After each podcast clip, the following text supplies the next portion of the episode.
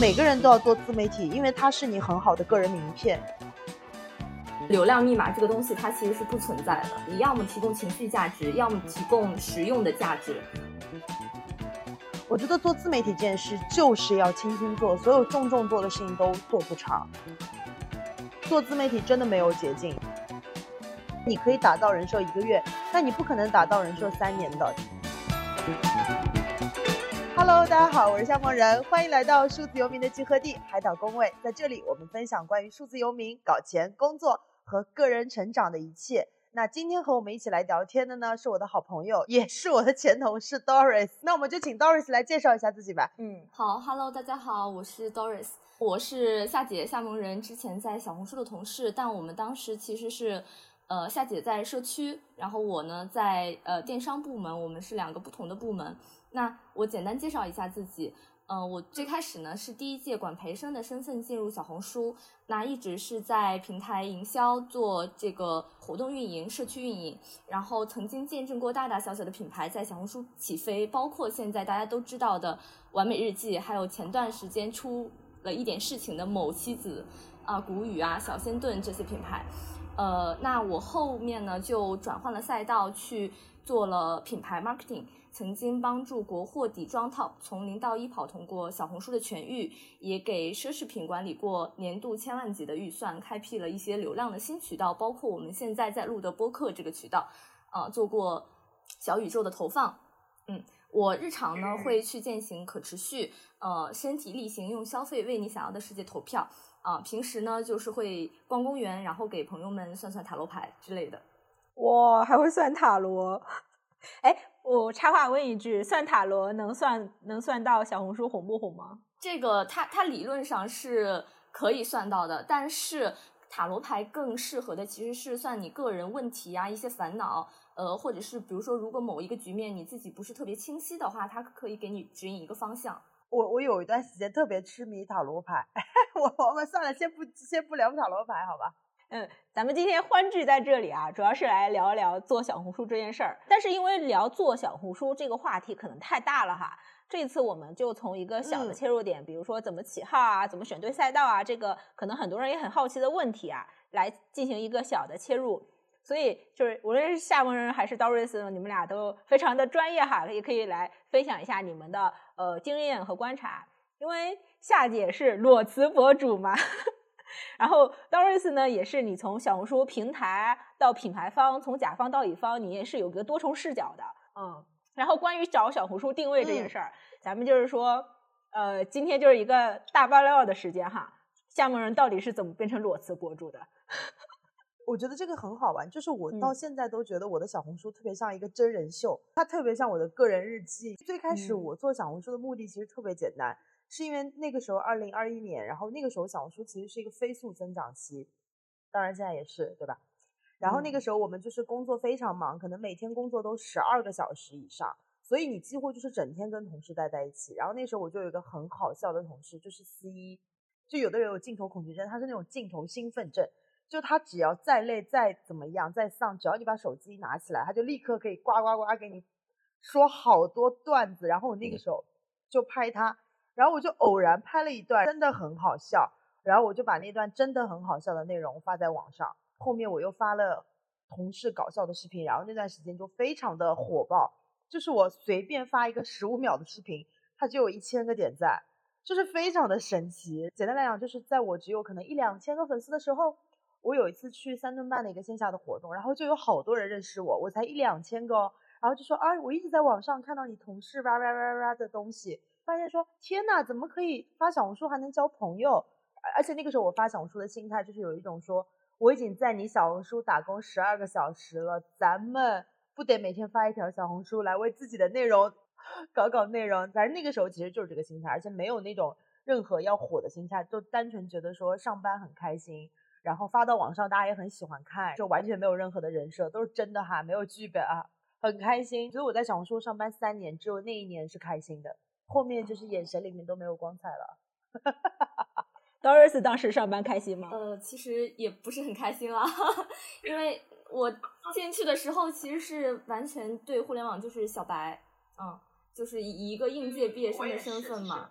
嗯，当时其实、嗯、呃整个上海的高校呢，大家就是要么去银行，要么去四大，要么去呃金融、嗯、要么就是快销和互联网。没错。哎哎，夏姐刚刚说你当时数据特别好嘛，但是你当时看到这个数据那么好，已经想到我要做博主了吗？完全没有，那个时候就觉得说，因为我自己平常很喜欢发朋友圈，我之前拍了一张我的鼻涕成八字形的那种照片，然后我发到网上，我就别人就会说你也太没有偶像包袱了吧，我反而觉得说这照片太好笑了吧，一定要把这照片发出来，我是那种人，所以我在那个阶段完全没有任何当博主的心态，而且我觉得我在那个阶段还是有点觉得说一个人怎么可能通过自媒体活下去呢？所以那个阶段的初心非常的单纯，就是觉得很好玩，想把这个东西分享出来。嗯，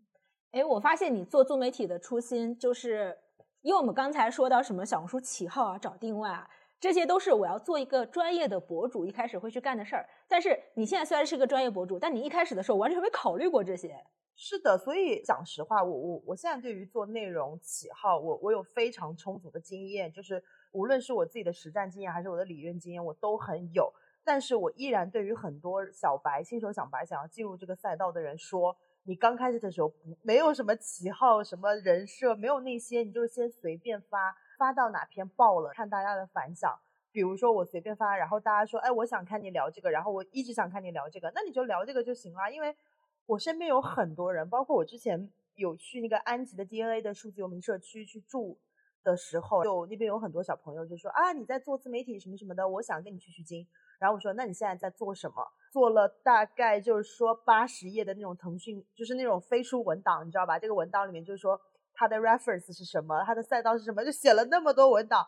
然后我说你有这个心思，你发一篇笔记你就知道你这个 work 不 work 了，好不好？就是我知道很多人会有这个，尤其是大厂出来的人，他们在做很多事情之前会有很多的规划，但在自媒体这件事情上，你当然可以有规划，但我的建议是永远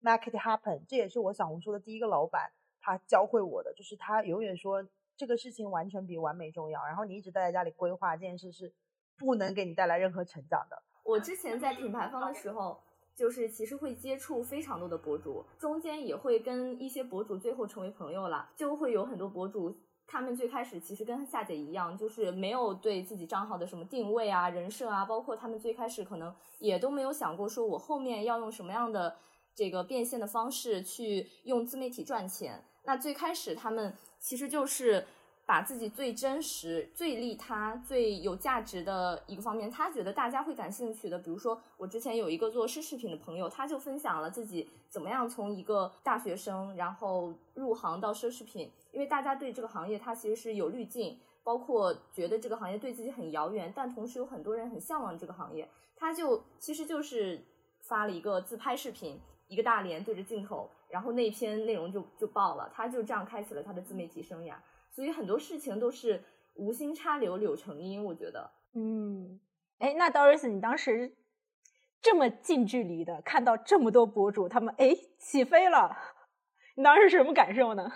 我就是觉得他们很羡慕他们，因为我不是那种人来疯的性格，我是那种有点类似于会在幕后给大家出谋策划呀，然后比如说帮品牌去看这个博主的调性是否跟品牌符符不符合，它的内容我们做出去是不是会，比如说这个选题是不是 OK 啊，这种我是可以的，但如果让我自己一个人在镜头面前侃侃而谈，我是不太行。对，所以我就是很羡慕他们可以抓住小红书这个流量密码，能够赶上这个赛道。 Doris 会觉得有什么是流量密码吗？因为其实作为小红书的员工来说，其实没有任何人知道，就连我们的 C E O 也不知道什么是流量密码。确实是流量密码这个东西它其实是不存在的，包括说呃，就是夏萌人刚刚也说，其实你要做的就是一直发作品，直到有可能你踩中某一个点，平台突然推给你流量，可能你这篇文章就爆了。所以做博主我觉得最开始最重要的一个品质其实是坚持，就是你要坚持，然后等到你的运气来了，同时再加上你的内容质量足够的好，确实是对别人有帮助，或者是你要么提供情绪价值，要么提供实用的价值啊，你的内容就会被别人看到。对，然后还有一点就是我觉得发小红书是完全要区别于你自己发朋友圈的，就是你在朋友圈里面发自拍，无论你长怎么样，但你的朋友爱你，他一定会说啊好可爱宝贝好美，但你把这一套搬到小红书上它是完全不奏效的，因为小红书上不缺美女，更不缺帅哥，所以你发一张自拍，你要想象说我这张自拍能够给别人带来什么价值。情绪价值的做法可能是说啊，我我长得这么难看，但是我依然保持自信，我长得这么好看，但是我内心依然自卑，就是这个东西是会让别人引起共鸣的嘛。那实用价值就是我这张脸这么漂亮，请问我到底买了哪些好东西，什么腮红什么口红能让我变成这样。就是小红书的路径你一定是要想象说我怎么样让别人能够从我这边能够有一些获得的感觉。除了一梦玲，大家不要妄想在小红书上发自拍可以有流量，好吧，这句话就撂在这儿了。说到情绪价值，之前小红书上还有一个超级无敌火的选题是那种逆袭十年，一个女孩的十年，就是如何从一个土包子然后变成一个就我们刚刚说的超级无敌大美女，或者是一个非常优秀的女学霸，要么就是大家可能非常向往的某一类人。对，这个也可以算作是流量密码之一。嗯，虽然说刚刚我们一直在讲没有流量密码，对，就是其实还是有一些社区热点你是可以踩的。我觉得刚刚夏姐已经讲了小红书的流量密码，两位已经讲透了小红书的流量密码，就是第一是你要么提供情绪价值，第二是你要不提供实用价值。但是无论情绪价值还是实用价值，其实最核心的就是利他，就别人为什么要看你。是的，其实刚 Doris 说的说小红书没有流量密码，但还是有一些选题可以踩的。它小红书怎么样的内容能够引起大家的共鸣的点，我觉得其实是可以拆解出来的。就我们就拿逆袭十年那个东西来拆解出来，就是这个东西又能够给别人情绪价值，因为很明显就是它的起点一定是很普通的嘛，它最后变成了一个特别牛的人，所以对于很多普通人看来就是说哦，我 someday 也会变成这样。然后第二点很重要的是，他在那个十年的视频里面一定在讲说他这十年做了什么，那这个东西对于普通人来说又是一个怎么说增长见识和增加知识的机会，因为我也可以去做。流量密码是可以策划出来的，但是流量密码是没有几个字说我发什么、嗯、我发什么标题就一定能火。 对, 对因为小红书的推流机制虽然说它其实是背后有一个逻辑在，但很多博主都说这其实是一个玄学，就可能随手写的一个文章，随手录的一个视频它就爆了，但是你非常认真在写的一个人文章，就是可能制作非常精美的一个视频，到最后它的数据可能就是平平一般。刚刚 Doris 就讲到这一点的时候，我就想起来我有一篇爆款笔记，它是有十万加的观看量，但是如果我们拆解的话，我那个爆款笔记它也是有公式的，比如说热点加情绪，就是这么一个公式。但是我会发现我知道方法论，但是我没有办法持续去复制，因为那个东西是你在情绪上头的时候我花了十分钟写出来的，但是我这种情绪当时的那个状态不会一直都在。对，就是你当时做这个内容制作的时候，你的那个情绪会透过视频或者是透过图文感染到别人，但其实你没有办法一直在自己写东西的时候复刻你当时的那个状态。嗯，诶，但是夏姐就能偏偏爆款你所以夏姐有没有什么秘诀可以分享给我们？我自己我说真的，因为我我真正做这件事情是从今年一月份开始做嘛，觉得我有点是被打通任督二脉开始，我觉得我很会知道做什么样的内容能爆，就是我知道流量密码是什么，但那流量密码不是说几个字我写出来就一定能爆，但是这这件事情它是不可持续的。比如说我现在让我能够有持续内容的方法是，我要一直保持去不同地方去旅行，我要一直在做不同的事情，然后我才有能够有新的内容去产出。因为今年六月份的时候那段时间其实我是有一个瓶颈期的，创作瓶颈期，因为那个时候我觉得我巴厘岛也带腻了，然后这些内容我觉得我也分享腻了，而且我之前做的那个长的对话节目其实已经做了十期了。我才几岁，我现在是ego很小的人，我也很 humble， 就是我才几岁，你让我输出这么多，已经把我毕生的绝学都都已经用完了。因为我非常清楚的知道，我要做一个 influencer， 我不要做一个网红，就是网红是很容易被取代的。所谓 influencer 跟网红之间最大的区别，其实是 influencer 是有自己的观点的， influencer 怎么样能够一直获得长久生命力，是他的观点跟他的经历。人的生命、人的时间都是有限的，我其实不可能有无限多的观点的。所以在六月份的时候，其实我是有一个瓶颈期的，那个阶段我是挺焦虑的。但现在这个阶段我反而好很多，就是我知道只要我认真做，我的这个东西一定是会很不错的，但是我可以不用这么着急说我现在就要十万流量，我现在就要十万订阅，我现在就要一百万。我那天甚至有一天在路上跟我自己想说，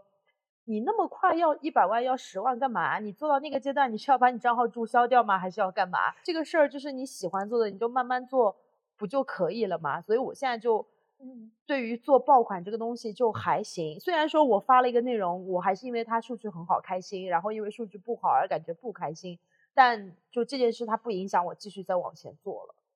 嗯，明白。哎，那 Doris， 因为你是一个观察和研究的这样一个视角，那你什么时候开始有开始研究怎么在小红书做博主这件事儿的呢？如果现在你要你自己要做博主，你要能启动自己的账号，你会怎么做？我其实两年前就已经在规划自己的小红书账号，包括定位啊、人设呀、啊，我可以给大家分享的内容啊、背后的价值啊，我其实都规划好了。但就是因为我就是没有办法突破自己的镜头恐惧症，所以我就迟迟没有开始。你都规划了啥呀？你跟我们说说，你都规划了啥呀？其实就是只差最初的那一步，就是你只要发出第一篇，你后面可能就会很顺畅，但往往就是那个第一篇，那个从零到一的那一步是最难的。那你当时是给自己规划了什么样的定位呢？嗯，我目前呢，给自己定位的就是小红书专家，然后还有因为我自己是有两个工作室，一个是品牌咨询的工作室，还有一个是求职辅导的，所以我可能结合这两个，为了后面能够变现，会在我的内容当中穿插呃，比如说这个校招怎么校招的一些内容啊，包括求职啊、简历的一些干货，还有包括呃我对行业的一些认知，包括我在呃消费品还有奢侈品，包括目前也比较火的可持续行业都待过，所以我可以分享呃，比如说大家想要怎么入行，甚至是如何转行，因为我的路径其实变迁迁移也非常大嘛，我有非常多转行的经验，而且转行的都还蛮成功的。我还有规划说我可以结合我在可持续这个行业的经验，去教给大家怎么样呃，即使是低消费你也可以过得很精致，因为我对自己的那个定位就是精致穷人怎么样在日常生活中践行可持续的生活方式，就它其实听起来比较高大上，但其实离大家的生活并不是特别的遥远。对，大概就是这些。那其实它他们背后都有一些可以变现的路子了。我觉得 Doris 这段极其的干货，就是比小红书上那些教你怎么一个月做自媒体呃的东西要干货太多了，就是你整个是围绕自己能做什么、不能做什么，以及你能输出什么内容，以及后续怎么变现，有一个非常清晰的思路啊。你的现在的卡点可能是你不想上镜，但是你可以先做图文内容啊，你可以每天先写个五百字。我们每个人对于别人的这个东西都非常的鼓励，就说去做吧，然后一轮到自己就说啊不想做。哎 Doris， 现在 flag 立起来，你到底什么时候写第一篇笔记啊？那就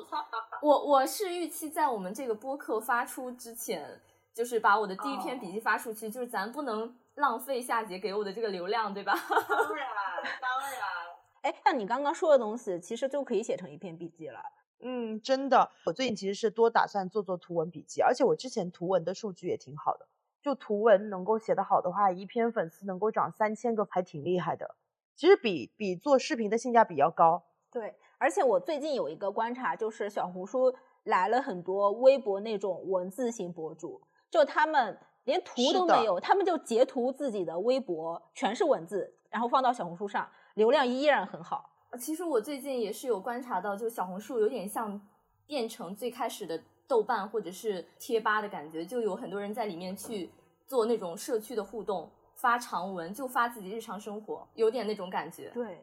小红书真的很好看，小红书真的很好看，我不得不说。前段时间不是在过万圣节吗？然后我在伦敦，就是在地铁站里面走来走去，就是都是什么小丑啊，什么什么，就是各种影视剧上的角色啊，就很无聊。回家就看小红书，就看到很多人上海万圣节扮成鲁迅。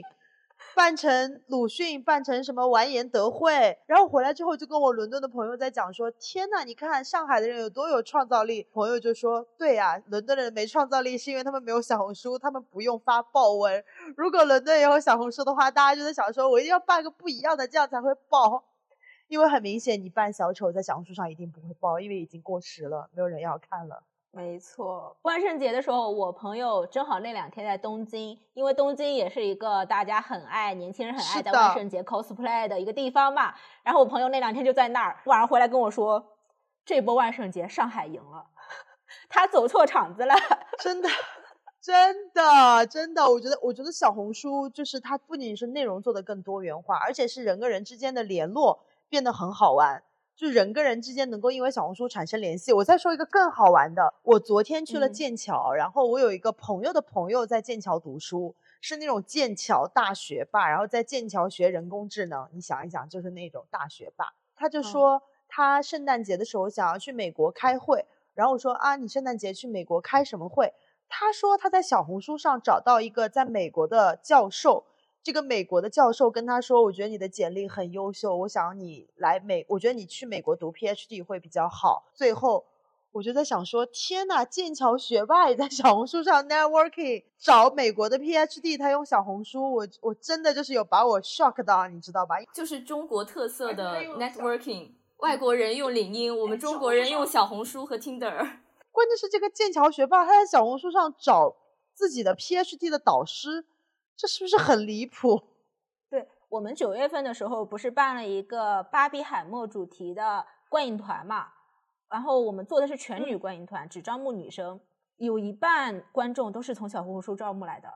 真的转化效率贼高。这一点我想就是延展问一下两位的观察，那小红书这么好的氛围是不是因为上面大部分用户是女生呢？呃，我觉得一部分的原因是女生是让她的社区氛围变得更好，但是它的内容多样化真的是因为小红书的人质量，就是小红书的用户本身质量非常高，以及小红书的运营真的非常的牛逼。作为小红书上过班的人，我们其实都知道小红书的内容基本上都是用户先自发的去发一些内容，然后运营看到这个东西很火，就会开始想这个东西官方还可以怎么去介入。比如说像之前那个什么便利店调酒，它是先火了一阵子之后，然后小红书的运营就开始大铺，自己邀请很多达人来做教程，然后这个内容才会火起来的。所以我觉得简单来讲，就是小红书到今天来说，我都觉得说它是一本电子杂志。就杂志厉害的原因是因为那个编辑厉害嘛，是因为编辑在分发这个东西嘛，所以不是一个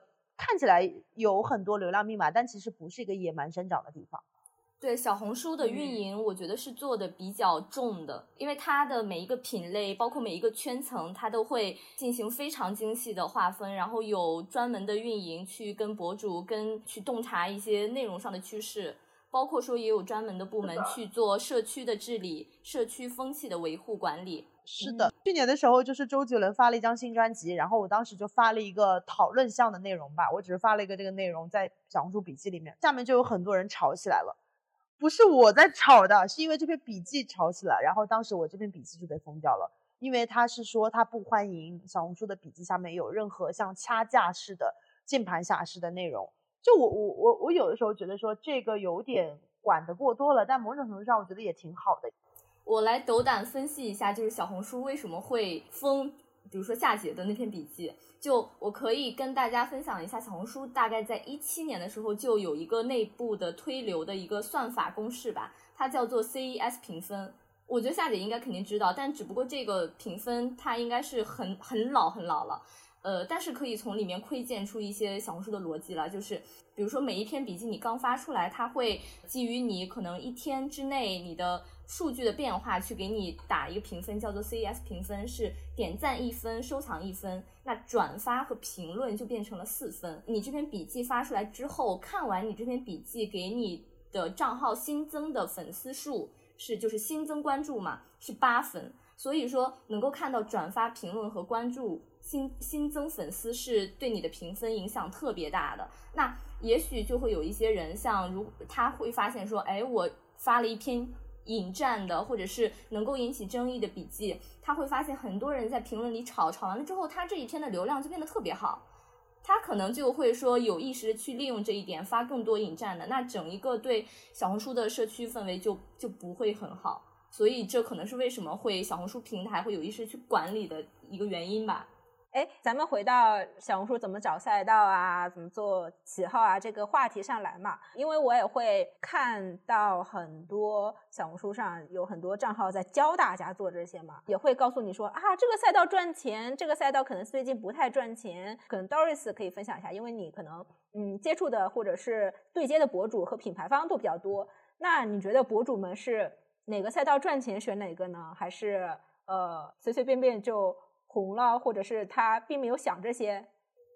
其实我是觉得呃，你如果你是从零开始冷启动的阶段，你最终还是要找到你自己的优势在哪里，就是你是不管在哪个平台做这个都是一样的，你一定要找到你自己最长处的地方再去做内容，而不是说哦，我今天看这个做做家居博主呃，好像很赚钱，我就从零开始给我家里添置一堆家具，对吧？当然如果你是一个呃，你要搞装修，对吧？你可以搞一个装修日记，分享大家你怎么样从你一个破旧的家，给它一步步改造成一个非常呃，就是小红书博主的家。这这个这个过程我觉得是好的，但是并不鼓励你觉得这个赚钱，所以我就非常重投入的去、嗯、去投入做家居博主这件事情吧。当然，我只是举个例子。对对对，哎 ，Doris 刚才讲的有一点，我觉得是值得拿出来讲一下的，就是很多人会教大家说，哎，做自媒体有捷径啊，你做就能火啊，做七天就能做出优质账号啊，就很多人是发这种笔记和帖子，然后会吸引大家想做小红书、想做自媒体的人入局嘛。但是并没有告诉你背后的成本，就是你做博主背后是有成本的，你做家居博主，你得花钱，你得真的去布置家居，你得真的去买家具，你得懂这些。然后我昨天还看到一个旅游博主的帖子，那个旅游博主就是他说自己做了尝试了一段时间旅游博主之后，一开始他觉得自己可以为爱发电，但是呢结果他去实践这件事之后，说他感觉到自己就是一直在花自己的积蓄，而没有带来任何的收入，反而开始去焦虑数据，在做这件事之前并没有提前预料到自己究竟要付出怎样的成本，需要付出钱，需要不断的学习，投入自律，然后做旅行博主呢还要到处去旅游，中间的过程中大家可能看到的是美美的照片，但背后是他要睡机场，睡巴士，睡火车站，坐十几个小时的大巴，顶着烈日去找民宿。哇，这种内容大家是好像是不会太去说，不会太去告诉大家的。我是觉得任何一个，比如说如果你要除了你要做旅游，你需要真的去全球或者是全国各地旅游之外，如果你做美妆博主，你只要想做好的内容，你就必须要试大量的美妆的产品，不管是新的品牌还是一些很经典的呃，这个大家都知道大牌，然后包括如果你要做时尚博主，你一定要花大量的时间在呃跟品牌方沟通选品，然后还有包括你自己也要掏钱购置一部分，比如说大家关注的一些呃流行趋势，对吧？大家最近关注多巴胺，你肯定如果你一处理都是黑白灰的话，你要去有一些钱购置这些新的风格。那呃，包括如果你要去分享一些奢侈品的内容的话，你还要自己再去掏钱买奢侈品。就任何这种跟消费有关的博主啊，他都是要在这一方面花费大量大量金钱的。特别是如果你在号还没有起来的情况下，可能你前期投入要比你后续变现赚的，就是花的钱还要多，有可能你就是一个倒赔本的情况下，如果你这个号没起来。所以我的嗯给大家的建议反而就是真的是你要回到你自己的日常生活中，呃、比如说可以借鉴我的思路啦，我的思路里面就没有说我要给大家分享什么我最近在用什么化妆品，买什么衣服，因为我不我知道我在这方面并不是一个日常就在践行这种消费呃习惯的人。那你可以分享你过往的一些经验经验，你觉得别人大家会好奇的，你的一些可以分享的干货啊，这个你是可以分享给大家的。然后也可以你你在一开始也可以规划各种各样不同方向的选题，你去做一下 A B test。那有一些选题可能你你做了，你发现数据可能没那么好，那有一些选题你就发现你做起来很顺手，而且大家反反响也很好，你后续你就可以多去复制这样的内容。就是我对于这件事情，我是觉得说，因为我们三个其实都在互联网公司工作过，所以在互联网公司工作，就是我们做一个项目之后，老板们都会说这个事情我们轻一点做，这个事情我们重一点做。我觉得做自媒体这件事就是要轻轻做，所有重重做的事情都做不长。比如说最开始大家去做自媒体的时候，大家都说分享买了什么，吃了什么，喝了什么，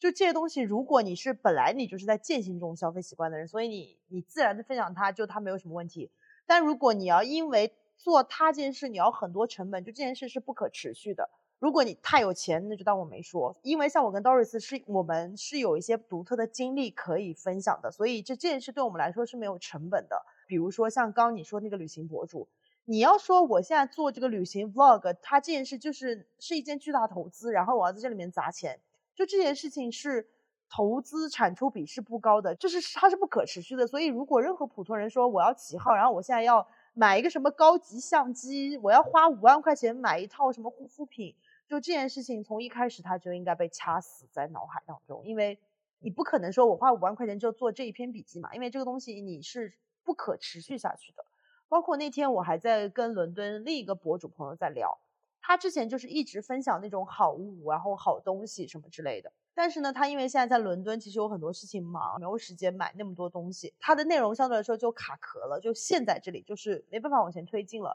然后我那天我就跟他说，我说其实你可以不用这样的思路啊，因为如果你一直要靠说我要买很多东西来给大家分享的话，那你以后假如哪一天不买东西了，那你的内容怎么持续？你是不是可以在你的赛道上继续去转变一下，把它变得轻一点？我就跟他说，我说我的内容我到现在我都不打算用相机拍的原因也是因为我觉得带一个巨大的相机，然后在拍摄之前我要布景，我要布光，就哪怕是这个东西它都会对我做一件事情有很多的卡壳。所以我我觉得就是大家在开始就尤其是一个人在做这件事的时候，就是以轻量级，越轻越好，越简单越好，因为你越重越麻烦，你的卡点越多，你的一篇笔记发出来的就越晚。我觉得大家一定要在自己的账号规划的过程当中，或者说是一定要避雷的一个心态，就是呃，你的人设或者是内容其实它并不是一成不变的。这就导致说很多博主，比如说他刚开始一直在发美妆，他除了美妆不会分享自己任何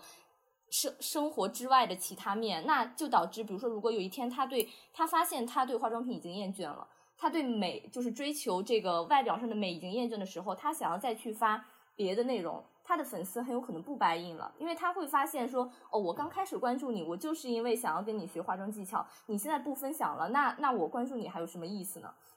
所以说我的建议是大家不要把自己特别框死在某一个特定的垂类里面。比如说小红书上之前有一类博主，他就是只分享 vlog， 他所有的视频全都是同一个模板出来的，就是说从从早到晚他开始洗脸，然后分享一整天，每一个视频都长得差不多。所以那你如果是做这种账号的话，当你这个人你开始成长了，你有一些新的观点，或者是你的人生开始有一个新的历程了，你这个时候你再去做同样的 vlog， 就是你的粉丝他就是会不买账啊。所以说其实我是鼓励大家去呃给自己设设定这个内容的时候，你可以设定一个一加 X， 就是一是你的核心，比如说呃夏萌人他就分享他的那个一的核心就是数字游民，他自己的这个多元的生活，那 X 可能就是他会时不时的分享一些自己运动啊，然后穿搭呀，然后化妆啊，包括说他跟朋友对谈啊，大厂心得啊，这些就是这些是他的 X， 构成了他非常多面的一个生活，一个小红书账号。这个我觉得是大家要去在前期发内容的时候避雷的一个点，就是不要太把自己框死在某一类特定内容里。我非常同意就是 Doris 的这个心态。我分享我的反面材料好了，因为我第一个阶段不是在做裸辞博主嘛，然后做了之后我就在想说，哎，也许我可以做很多跟职业相关的内容，所以我就一直在找人跟我聊职业。所以后来我就到了清迈之后，我就发现说没人跟我聊职业了，甚至没有人跟我讲中文了，然后我就完全不知道聊什么内容。到现在想想，因为我在清迈住的那个数字游民的社区非常好玩，就如果今天我能够拍的话，我大概能拍一百期吧，就每个人都特别好玩，然后那个地方也特别多活动。但那个阶段我就现在说我不跟你们玩好吧，我不跟你们玩，我要回家想想我要怎么聊找工作职业相关的内容。所以你看那个阶段我把自己锁得很死。现在是不是觉得痛失大量爆文选题？痛失大量爆文，而且我那个地方就是帅哥也多，美女也多，就是随便拍一些照片都能火，你知道吧？后悔死了。但是我作为一个小红书局外人，有一个迷思哈，就是我们会看到很多所谓的垂类博主，他的主页所有的照片都一模一样，他发的所有笔记的文案都一模一样，但是呢好像哈在我有限的了解看来，好像呃品牌也好，就是付钱的甲方也好，会觉得这样的博主是更有商业价值的，就是会有这样的情况吗？我先从两个视角开始说，我先说一个就是你在做博主做号的这个视角。那呃，我觉得做号是分两种啊，一种是真的做号，你就只是做账号本身，还有一种做号是你要做的是个人 I P。 那这两个呃出发点导致你后面做的内容其实是完全不一样的。比如说我就是想带这个家居的货，那你完全就可以做一个，就是说每一篇内容都是一样的，我甚至这个客厅可能只是布局变一变，然后里面的这个呃某某一个摆设变一变，呃，每一篇数据都很好，你你当然是可以这样子，但是这有一个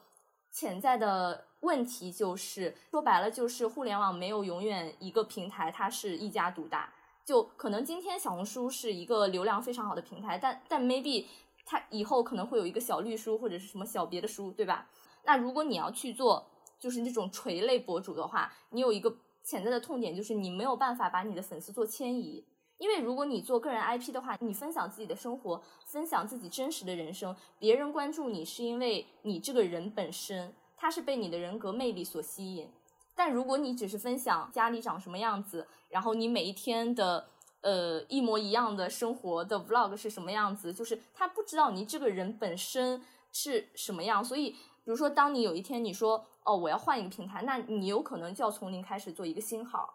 那从品牌的视角上来看呢，他会更愿意投这种所有东西都一模一样的垂类博主，还是投一个有个人 I P 的博主？从品牌的视角上来看，就是不同的品牌他们的需求也不一样。我我简单举个例子，比如说美妆品牌吧，呃，他对于可能小于十万粉丝或者小于两万粉丝，他们的博主除非是那种内容粘性，就是粉丝粘性内容调性特别好的博主的话，他们投这种量级比较小的博主，他们的这个诉求就并不是说我要去利用这个博主的个人影响力让他给我们背书，因为这个时候这个号他其实没有什么背书可言，对吧？那他其实这个时候品牌方要的就是数据，我就是要你在双十一前夕给我出一款爆文，然后我可以借你这篇爆文去让更多的人知道我们，记住我们啊，然后给我转化带货。但如果他这个时候品牌是一个比如说奢侈品品牌，或者是呃非常贵价的带有一定的生活方式的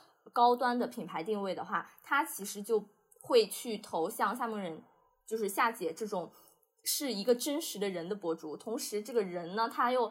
是那种让大家非常向往的呃人设或者是形象。这种博主的话去用那些比较高价高价或者是高端的产品就会比较合理啊，然后大家也会觉得说呃 OK 那他用这个产品，那是不是我用这个产品也离这种我向往的人生更近了一步。嗯，明白了。我有点像我到底是投一个 I I 还是投一个人。但是如果我有一张客厅，我每天随便拍都能有爆文的话，我也想有一家客厅。哦，可以在这边宣布，也不是宣布吧，就是我明年要回上海，可能要住半年，然后我跟我的朋友我们一起有一个非常大的 house 在上海的郊区啦，所以明年我可能也真的会开始做家居的内容。但是我有那个家主要是因为我明年想回上海写我自己的书，所以我不想要再动荡了，我可能想要真的在一个我很安全很安静的地方去做这个东西。 OK， 这个思路借鉴到了，好吧。我的客厅必须要很小红书爆款，我的客厅不需要很漂亮，但它一定要很爆。到时候跟装修师傅这么说，帮我搞帮我装修成小红书爆款笔记那个样子。然后师傅自己成为了一个小红书博主。对，师傅师傅说不如我自己做博主。对， 对啊，反正做家居博主不用露脸。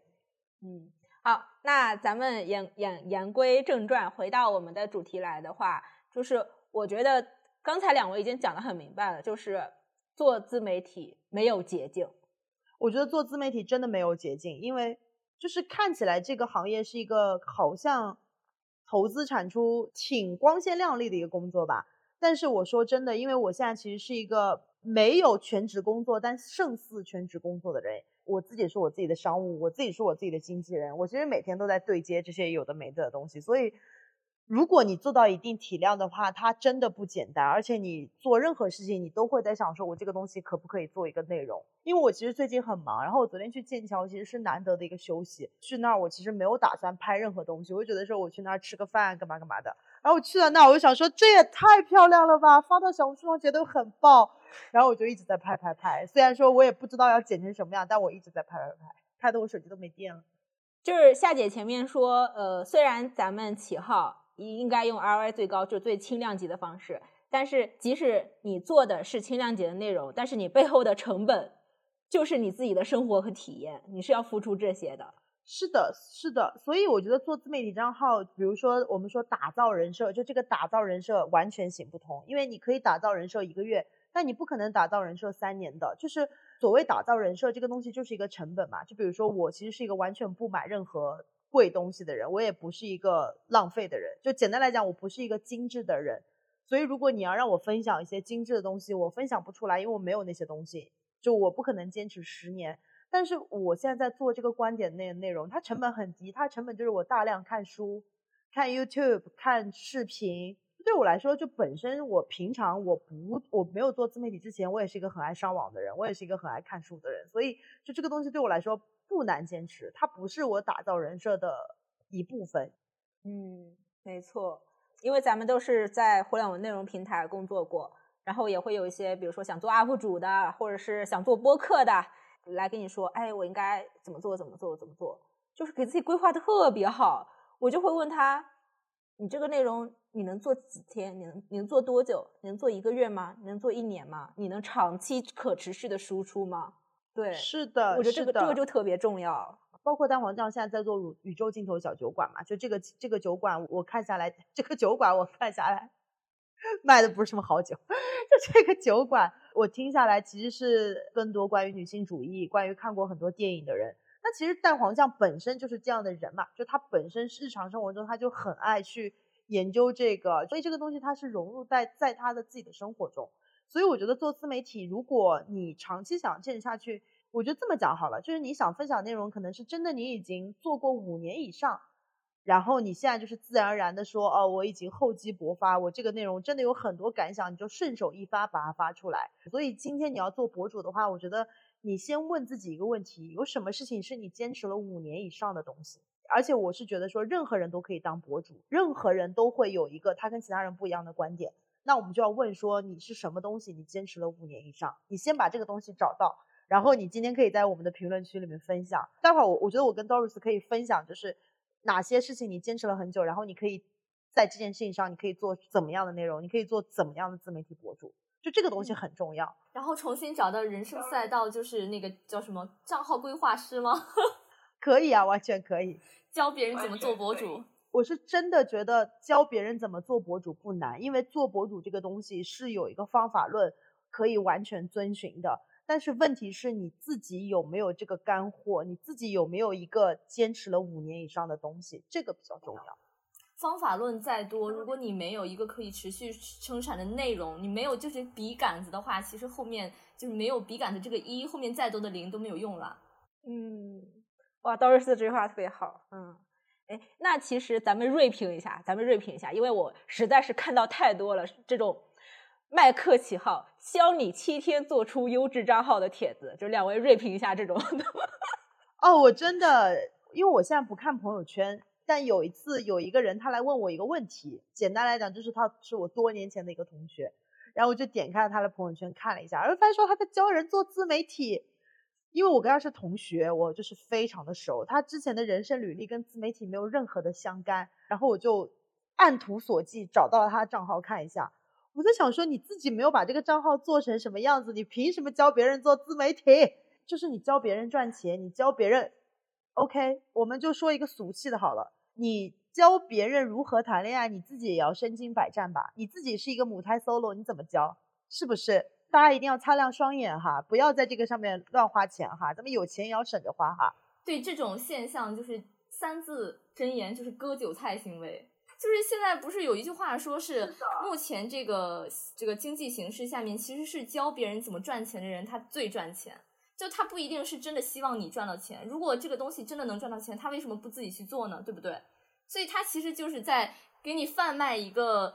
让你觉得你好像很容易就能够成功的一个事情，就包括说现在很多人呃，除了教你做自媒体七天赚钱，还有很多人什么教你成为这个配音配音演员啊，七天赚钱，然后有什么教你给别人就是念小说的那种什么七天赚钱回本，这种课程太多了，大家真的一定要擦亮双眼。是的，我觉得自媒体这个东西，如如果今天有一个人他有一个特别好的课，然后他拿到了一个很大的成果，他买课我是真的愿意买，但我不会买那种我随便看到一个人他买的那种课程。就我我是一个特别喜欢知识付费的人，我可爱知识付费了，但是我不会看到什么都在买的，但是我会因为一个特定喜欢的人买他的内容。比如说我就购买了很多小报童上的专栏，我就是因为我特别认可这个人，所以他的内容我一定会购买，而不是因为大家都在买那个东西我也要买，因为这个东西不是买衣服。嗯，确实有点像那种比如说一天大厂都没有待过的人教你怎么在阿里升职，这个就很扯啊。对啊，这就很离谱啊。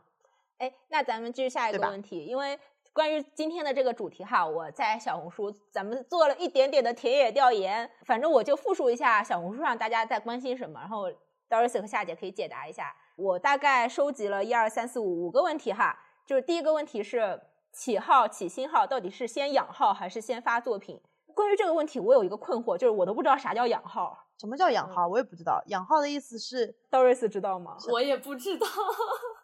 这是不是什么 M C N 孵化账号的一个黑话呀？你刚刚那个问题叫什么？起号就是先养号还是先发作品？当然是先发作品啊，每天一发也不会影响你的流量的，就看你能不能够每天一发。对，这个这个毋庸置疑，就是发就是了，发就完事儿了，发就完事儿了。这话一说给 Doris 自己听啊。好的。对呀、啊、对呀、啊、flag 立下了 Doris。因为我我我跟 Doris 算是认识已久了， Doris 其实有很多内容可以发，但我觉得他可能是一个完美主义的人，所以他一直想说我要做到 perfect 再发、嗯、那我自己作为一个过来人，我觉得没有 perfect 这一说，而且小红书上 perfect 的内容就是那种我说的 perfect 就是那种质感特别好的内容，就这种内容其实没有什么竞争力。我觉得大家看自媒体，大家愿意看小视频的原因就是因为他想看你这个人透露出来真正的所谓状态、情绪、感觉，他想要看你真的这个人，所以你就随手感那个东西可能有的时候会更吸引人。 Doris 之前给我发了一个飞书文档，然后写了自己的个人介绍，我觉得你的这篇飞书文档就是很好的内容了，可以直接发。对对对对，直接发。我们现在互相互相给对方做职业规划，待会我们互相那个给对方一些建议好吧。好呀，来好呀，你继续第二个问题。第二个问题，怎么撑过起号黑洞期？我感觉这个夏姐应该比较有发言权了。我觉得起号黑洞期应该，据我所知，应该是在一万以前，他的粉丝涨起来都比较容易，因为小红书的平台，简单来讲，他不希望一家独大，他不希望全部都是一百万的账号，他希望有一百个一万的账号，所以一万以前的账号的流量反而会非常好。但是你超一万之后会比较难，我自己在一万之后就花了半年的时间才涨到两万，所以这个阶段反而是最难的。所以我觉得很好，你到一万个粉丝你就知道你自己适不适合做这块料了。如果你撑了十年也撑不到一万粉丝，你就不要再做了。我说真的，就是它每个阶段对你来说都是一个考验，所以是有这个黑洞期的。然后你就撑，如果你撑下去你就可以做得很好，如果你撑不下去，因为我哦，简单来讲就是我从小红书离职之后开始做自媒体博主，然后我裸辞了三个月，后来我又去到字节上班了。那很明显为什么会去到字节上班的原因也是因为那三个月我的自媒体非常做的不好嘛，就那个时候是没有找到路子嘛，所以灰溜溜回字节上班了。然后回去之后又大发特发，就是怎么吐槽公司老板，结果又成为了流量密码。对，然后这一次咱们就是真实的知道说我真的是干自媒体这块料，我真的不能再上班了。其实就是夏姐刚刚说的撑，就是坚持嘛。另外就是你在你这个起号黑洞期，我觉得也是一个很好的培养自己心性，心性就是可以用这两个词吧。因为做博主你其实是一个非常容易受数据影响的人，就是你的情绪会跟着，包括还有很多好评，甚至是一些恶评，你也需要去在这个阶段去去去说去说我要磨练自己的心性，怎么样去忽略那些不太好的声音。对，那你在这个阶段除了坚持啊，然后还有你也可以去多发各种不同的内容去测试啊，直到找到你的下一个适合你的选题，那你maybe就可以突破你的黑洞期。是的，而且我觉得就做自媒体这件事情，如果你要把它当做一个长期的事情来做，它也像上班一样要学的，所以你以外以前我觉得就好好学一下。然后我特别同意刚 Doris 讲那个 A B test， A B test 简单讲是互联网的术语，我我这边解释一下，就是互联网要做一个什么东西，发一个代码的时候，他们都同时做 A 跟 B 两件事情，然后看 A 跟 B 哪件事情比较容易成功，然后就去把所有的资源都投到那个事情上。所以你做笔记当然也要这么做啊，就是你就多发不同的内容，这样的话你就知道哪一个内容更适合自己。所以我觉得一万之前反而是更多尝试更多可能性的的内容的时期。好，那第三个问题、嗯呃、小红书一天发几条合适？问这个问题的人应该没有真的在发小红书吧？对啊，你没有真的在小发在发小红书吧？我觉得一个人一天一条是榨干顶级顶级 level。我觉得能问出这个问题的人是不是表达欲过于旺盛，觉得一天自己一天能发十条啊？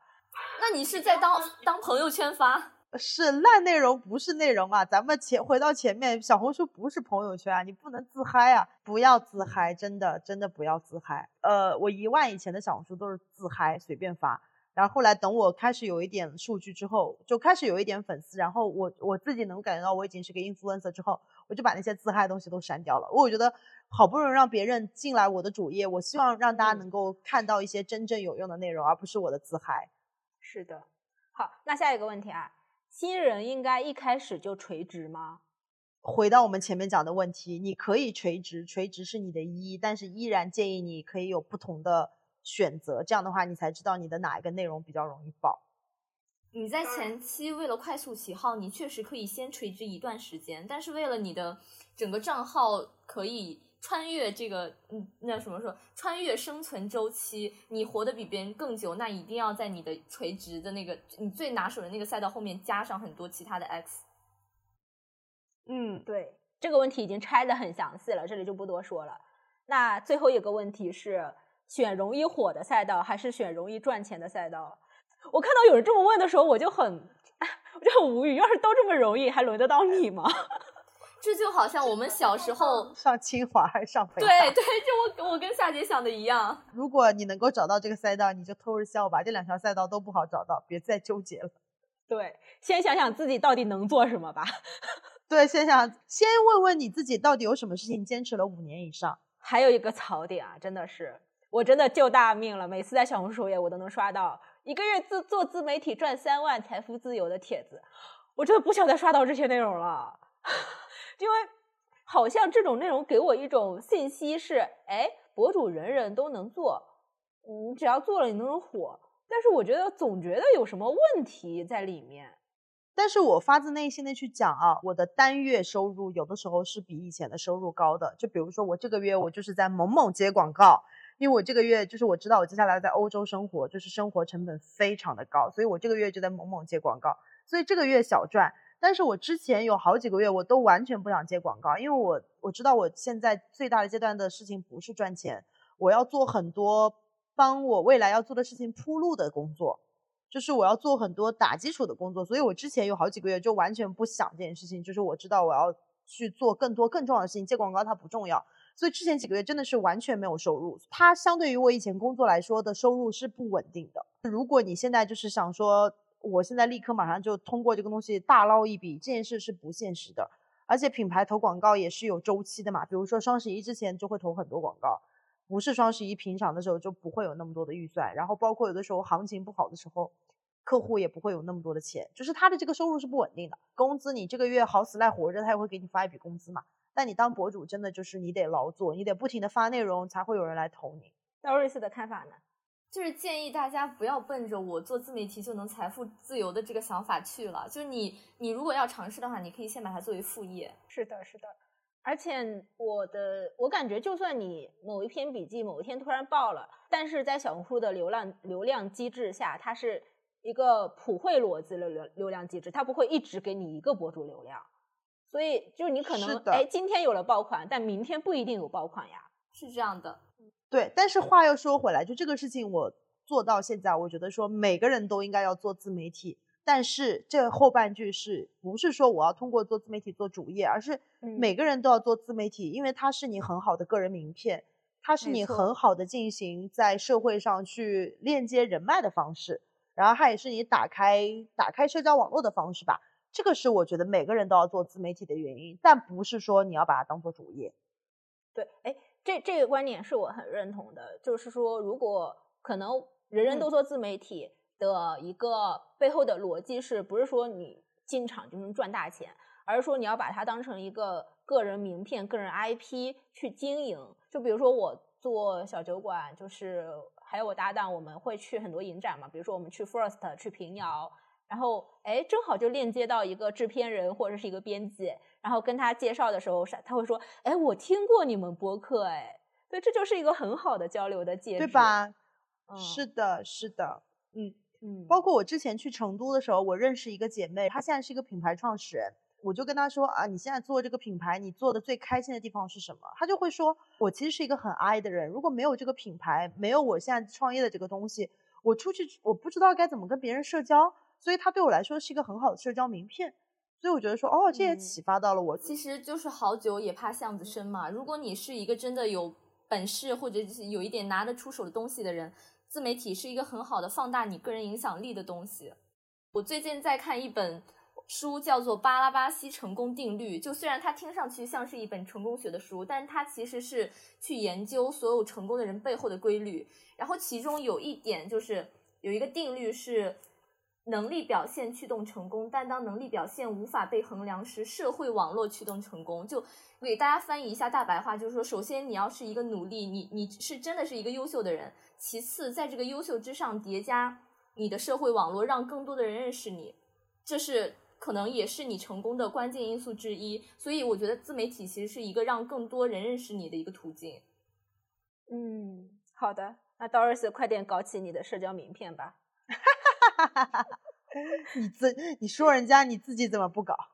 不许说他。OK， 前面夏姐说我们要互相提建议是吗？要怎么提建议？我们就互相给对方，比如说我们现在自己的诉求是什么，我要做什么，然后互相以其他两人的视角来、嗯、就是 girls talk 闲聊环节嘛，就有点像说我要跟他分手、嗯、你觉得我应该跟他分手，我要跟他结婚你觉得我该不该跟他结婚。 OK啊，那我先来。我有一个非常直接的诉求，就是两位觉得我的第一篇的这个小红书应该发什么样的内容？我觉得第一篇内容可以先自我介绍一下吧，就是你是谁，然后的内容标题可能也是像逆袭女孩十年十年逆袭人生一样，然后简单讲讲你是谁，看看它有没有一些火花，然后接下来你就可以拆分你的这些东西，比如说我是在小红书上帮品牌赚钱的人，然后我一般都是怎么帮品牌赚钱的，品牌都喜欢找什么样的博主，就这个东西应该大家都蛮想看的。我我其实就很好奇品牌想找什么样的博主啊，就比如说我最近在伦敦就是花了蛮多钱帮 U A 拍了一支广告，其实我就很想问说我拍这个广告是值还是不值，今天的品牌到底是喜欢调性好的内容，还是喜欢说我这个内容就是要带货。对，我还有一个问题啊，就是像夏姐这样非常 E 的人，就是她镜头人来疯的这种人格，就是有没有什么建议给到我们这些有镜头镜头恐惧症的人，如果我们决定要做自媒体的话，就是不要把自己当回事哦。我觉得这个真的非常非常重要，就是最近吧，我爸妈就是要投资投资呢，就是缺一笔钱，然后呢我爸妈就说呢问我的建议，说他们想把家里的车卖掉，但是又怕把家里的车卖掉门口的人会说闲话，就这件事我觉得非常的不可思议，对，你懂吗？但是这就是大家做自媒体的心态。我后来就私信跟我爸说，我说你要投资这个事情，什么是你现在最重要的事情啊？就是要投资啊，就是你家邻居说你闲话什么东西，这对你来说不重要，你缺钱的时候这些邻居会给你钱吗？不重要。所以就做自媒体的时候，就是你要成功，你有什么镜头恐惧症？说好听一点，就是说这些人都是善意的，就是你会吸引到都是好人，这是好的话。不好的话就是你刚开始发，有几个人能看到你呀？你羞耻个屁呀！你懂我意思吗？我是觉得 Doris 你已经有非常非常明确的 tag 了。你说你是前小红书的 marketing， 你是非常懂小红书的人，你见证过、嗯、也扶持过很多品牌在小红书如何起飞的。就把这些东西去放大就好了、嗯、然后你甚至还可以写个连载，就是那些年我在小红书见证过的品牌对，他们是如何在小红书火起来的。真的，我感觉这个你能写个写个十篇二十篇。嗯，是的。或者品牌在选博主的时候有什么技巧？对，然后再包装一下呃标题和深化一下观点。我我觉得你的这篇个人介绍它就已经是非常非常好的素材了。我蛮想看 Doris 分享说博主喜欢选呃品牌喜欢选什么样的博主，然后在选择博主的时候都一般会看什么样的衡量指标和数据，看这个人有什么内容，哪些内容是品牌比较喜欢投的，就这些东西你肯定有很多的观点嘛，而且这个东西也很好用图文来展示。是的是的，我觉得这个就可以解决镜头恐惧症的问题，你直接写图文就好了，不需要去一定要拍视频。然后第二是我觉得不要做那种只列一二三四五百分之百干货那种，还是要加一些个人的特质，个人的经验，你甚至可以分享个人的失败，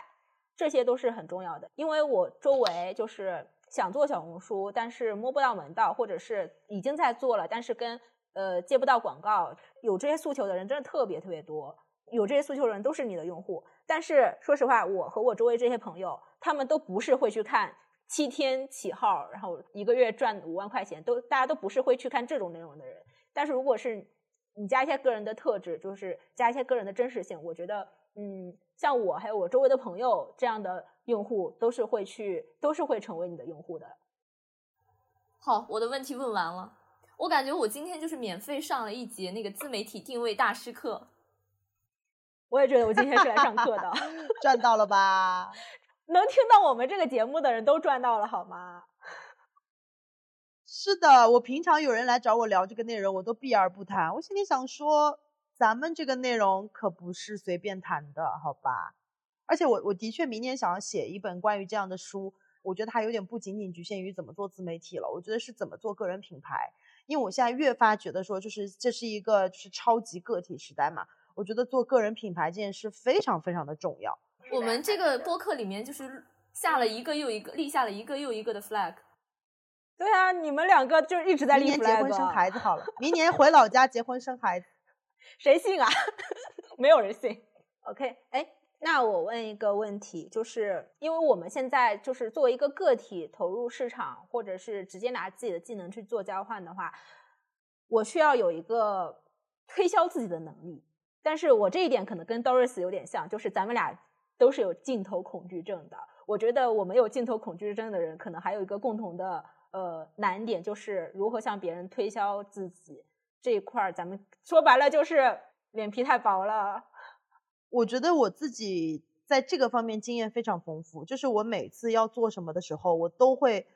很皮厚的跟别人说我特别想做这个事情，如果你有什么需求的话我我很愿意来给你做。包括我之前找工作找项目也是，都是如果对方我能够探测到有个这个机会，我都会不顾及成本的去获得这个机会。因为我知道在现在这个阶段脸皮薄什么丢脸这件事都不重要，我现在获得这个机会比较重要，不要怕丢脸。因为大家都是 nobody， 大家都是无名小卒，大家也不是女明星，所以没有什么丢不丢脸的，真的。那我分享一些具体的小技巧吧，就是像对于我这种跟别人社交他需要作为一个技能去习得的人，我还是总结了一些小技巧。就比如说你完全可以给自己先提前假定下一些标签吧，比如说我自己给自己的标签就是我是一个玩转小红书的人，然后我日常会践行可持续，另外一个就是我会玩一点塔罗牌。那这样子在跟别人主动介绍自己的时候，对方就会被你的钩子吸引，他就说哎你会塔罗牌，那你们两个的话匣子一下子就会被打开。就是还是要去挖掘一下自己身上能够吸引别人的点在哪里。好的，那我先问第二个问题哈，就是内容的可持续性输出的问题。当然虽然前面已经说了这么多，但是我自己也是有这方面的困惑的。就比如说呃，我偶尔会写一些小红书，但是每次都是我情绪很足了，我这个话不说不行了我才会去写。但是我自己是知道我这些情绪它是不可持续的，我不可能一直保持在一个很顶的状态。那对于我来说我可能不适合做博主，因为这些内容我无法持续性的输出和复制。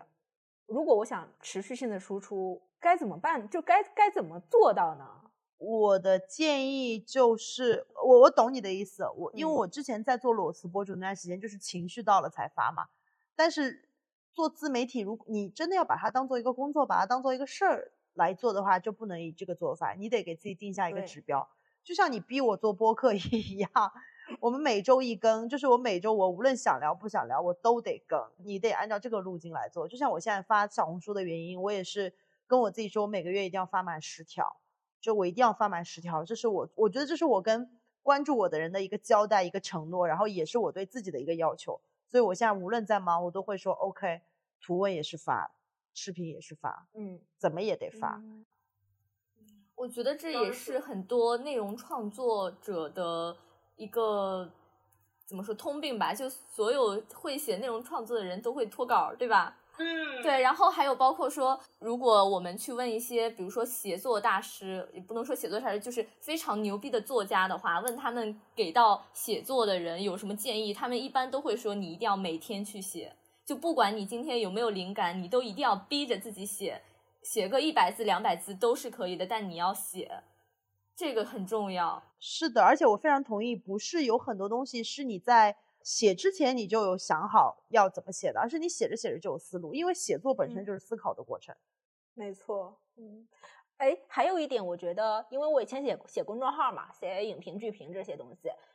但是长度都在一两千字甚至是以上，但是小红书大家就是它的编辑器是有文字限制的嘛，你最多也就能写一个一千字，这个就会对我来说稍微有一点没有那么习惯写短的东西。你可以把它变成文字图片，做成图片啊。我也有这个问题，我每次都会把它删到一千以内啊，也只能去训练了哈。嗯，好好，我没有其他问题了。夏姐，夏姐有什么？你有问题吗？我感觉你没有问题。哦，我有问题，我有问题，我有问题。我现在内容，我觉得我在做观点这个这个事情上应该已经做得很好了，但我接下来这个阶段，其实我真的挺想做很多生活方式的内容，但是做生活方式内容我能够想到就是 vlog， 但是我做 vlog 就是有很多卡点，因为我觉得做 vlog 首先它要一直拍我生活中的每个东西，我觉得挺烦的，因为我自己很喜欢精油，然后我每次都觉得说我拍精油是不是要搞得很美，或者说我早拍早上化妆卸妆是不是要搞得很美，然后以及如果我在这个地方不说话，它就是一段很干的内容，那也太尴尬了吧。所以我现在只简单来讲，就是我很想做很多生活方式的内容，因为我觉得我做观点的内容已经很饱和了，然后我不知道怎么样的东西，怎么样的形式才是我最轻量级尝试做生活方式内容的东西。明白，就是你刚才说的做 vlog 的这一点，纯个人看法，就是我从来不会劝人别人去做 vlog， 因为我自己就是 vlog 视频的消费者， vlog 能做的有趣好看吸引人能看下去的人实在是太少太少了，我真的看过好多无聊的 vlog。 对，所以我就非常想知道，我如果想要做生活方式，因为我现在内容其实大家并不知道我平常生活在干嘛嘛，大家就知道我最近在想什么，但我其实想把更多我在生活中的内容展现给大家，所以我就不知道这个东西要怎么做，如果它不是 vlog 的话，它还可以是怎么样的东西。就是我觉得夏姐可以考虑你把你的生活方式的内容去场景化，这是什么意思呢？就比如说你可能生活里面有各种不同的场景，比如说你要出游了，因为你作为一个数字游民，你一定就是有非常多的收拾行李打包的经验，对不对？你就可以给大家分享，你说我现在给大家教给大家我的行，我作为一个每天几乎每天都出差的人，我的行李箱里是什么样子，如果一定要每一样东西我只留一个的话，那一个东西会是什么，或者是你完全可以给，哦，是可以，对，你也可以分享，比如说你去健身的时候，你健身之前你给自己就是太一身行的，哇，这么多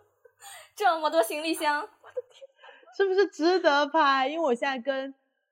跟四个白人女孩在一起，然后这四个白人女孩都非常精致，嗯，她们有超级多东西，然后我在想说 OK，嗯，这会成为我的拍摄背景。那你也可以拍一些那个行李箱测评吧，我猜 maybe，或者是那种互动式内容，因为我最近发现小红书互动式的内容也特别火，就是我现在要出门去健身了，大家对我的穿搭有什么建议吗？就是主打一个博主听劝，这这种类型的内容也，嗯，啊，可以可以可以。刚刚听到夏姐说现在跟一群就是各不同国家的美女住在一起，我觉得大家应该也会很想看说一个中国美女和各国不同的美女，大家比如说沐浴露四个人都在用什么样的，就是说对对吧对吧，比如说欧洲人欧美人他们可能就会想要去看他他们的沐浴露，可能就是那种非常可持续非常疗愈的，比如说精油天然的，那中国的可能就是什么国货之类的吧，我猜。嗯，是的，而且你看我们现在就是大家都好多东西我见都没见过，而且突然发现就是西方不用洗洁精，就所有的一切都让我觉得很新奇。我来给大家展示，他们的人不用洗洁精，他们用了一个这个，就现场给大家看，马上立马一会儿拍一个，他们用这个，对，他们用这个东西，就这个你可以理解是一个肥皂，然后里面有一些呃石头一样的东西，然后他们用这个东西来洗。你你一会儿就拍好吗？就是我们录完之后你一会儿就去拍视频吧，真的，这都是素材。你对，然后冰箱里也都是素材，我的天哪。对，冰箱里也都是素材，哇，真的。然后然后很多穿衣尽染的女孩每天出门之前就会在这里精美摆拍，然后你知道就是那种特别Gossip Girl 那种东西，我们家就是非常适合拍视频。真的真的，夏姐，我跟你说，我一直觉得有些东西有些场景是自带流量的，比如说上海就是自带流量的，因为上海就能辐射到全国的用户，大家都会好奇上海生活是什么样子的。伦敦就是你能辐射到全世界的用户啊，所有人都想知道伦敦生活是什么样子的。你甚至就是街街上随便拍一下，今天带大家看看伦敦的帅哥长什么样。我今天我今天就吃干抹净，我室友今天们都休假回来了，我今天拉他们猛猛拍，而且他们几个我感觉他们就是那种镜头喜悦症的人。对，搞吧搞吧搞吧，天哪，谢谢搞吧。我这个家冰箱能拍一集，浴室能拍一集，我打包行李能拍一集，三集了，然后他们的穿搭能拍一集。嗯，大家听到这里的朋友们啊，大家听到这里的朋友们啊，真的是有人想起号，真的应该给 Doris 付费，真的。感觉很多灵感都是就是大家这样闲聊碰撞出来的。如果还有在想什么做做什么新的赛道，但是没有灵感的时候，再约聊一期。我下次找你聊，好吧？好，可以、嗯、约聊一期，完全可以。就是呃，夏姐这个海岛公会的，就是小红书系列啊，还有做内容的系列，就是持续更新哈。听到就是赚到，嗯，听到就是赚到，嗯。那今天聊到这儿啦。OK OK 好，那欢迎大家今天做客我们的海岛公会，那相信我们今天的内容一定让大家能够有很多的收获，因为我自己就在这里免费收获了一场选题大脑爆。我觉得再回到我们之前讲的内容，就是如果你真的想做这个事情，那我的建议当然是你一定要做，普通人也一定要做自媒体，但你不要想着说这个东西让你发家致富，这个东西对你来说是一个很重要的个人名片，但是在做这个之前呢，你要想清楚怎么样是能够让你更轻松的去做，然后以及怎么样的东西能够让别人真的想看，所以很多事情你应该要先思考这些，然后再来决定去做。好，那今天就是我们的海岛公会，我们再一次谢谢 Doris 做客我们的海岛公会，然后也谢谢酱酱的主持，我们今天就先到这里，拜拜拜拜，谢谢大家，拜拜。